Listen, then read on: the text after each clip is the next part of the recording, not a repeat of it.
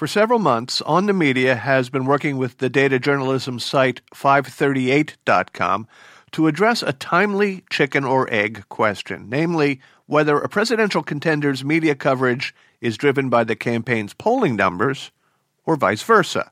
Using 538's data, we've been overlaying metrics of the quantity of media coverage, not only with polling results, but also with Google searches, an indicator of the public's unprompted interest and curiosity.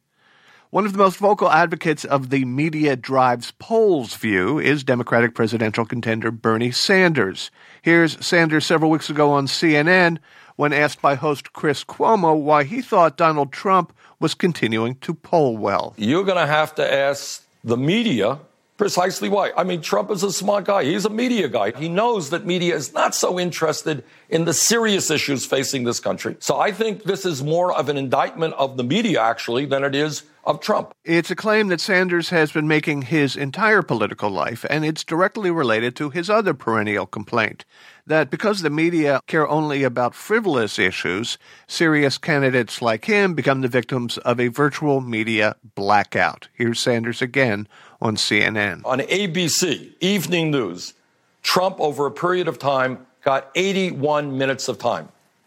Bernie Sanders got 20 seconds. Now, you tell me why. With us now is 538's senior political writer Clare Malone to look at the ongoing question of Bernie Sanders and the media. Hi, Clare. Hi, Bob.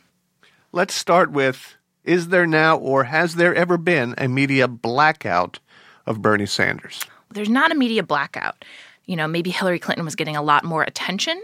In the summer, he was getting sort of 20% of article coverage comparing between Hillary Clinton. And now he's sort of edged up into 30% of coverage. And people have been searching Bernie quite a bit in the low sort of 50 and 60 range.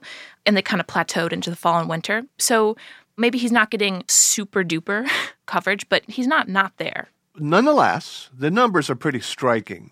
The Tyndall report did a study of airtime spent on the candidates, and they found that Donald Trump, duh, is the most covered with 234 minutes during the time period that Tyndall measured. Sure. Clinton was next with 113 minutes, and Sanders got 10. 10. Yeah. And yet he is consistently one of the most highly searched on Google. What does that suggest? Well, the Tyndall report refers to network TV. It's sort of a more traditional media coverage. And this campaign, more than others before, is really a social media campaign. Bernie tends to skew younger. So maybe we're looking at a more sort of grassroots interest in Bernie Sanders. And so while he might not be getting the traditional airtime, maybe that doesn't matter as much this election. It's not that the media haven't covered his ideas, they have, but Trump daily offers up fresh meat, fresh outrages and the media just pile on. In other words, Trump understands how the media work. He exploits our tendencies. Sanders understands how media work. He has said so and yet stubbornly ignores our tendencies. Right. Am I oversimplifying? Well, I think that it is undeniable that Bernie Sanders wants us to eat our vegetables and Donald Trump wants us to eat Cocoa Puffs. But I do think that there's something to be said for the fact that he's hammering away on these progressive economic issues, and the crowds are kind of eating it up because the seriousness rings as authenticity. And he's got a little anger going there. It's not the same kind of Donald Trump anger.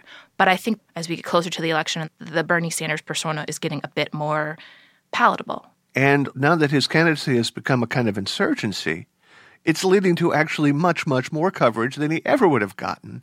Yeah. He is now the beneficiary of the very thing that he's been complaining about. That could definitely be true.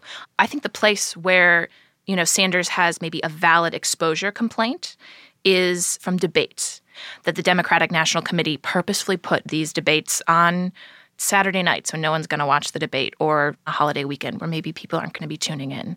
But being out in Iowa last week, I was honestly surprised by how many people were very interested in Bernie Sanders and pleasantly surprised to see that people were going against maybe the grain of what I was seeing as the media narrative back on the East Coast. Aha. So what, what you're saying is the behavior and the interest of actual human beings who get to vote may not track with any of these key performance indicators like polls and money raised and media coverage, doesn't it upend the idea that the media with a capital M have the power to propel a candidate purely by deciding to give him or her more attention? I think you're right. I will also say, though, that if Bernie Sanders wins Iowa and wins New Hampshire, which are very particular kinds of states that are not like, say, South Carolina or uh, you know places that that Obama had big strongholds with a lot of black voters in the last couple elections.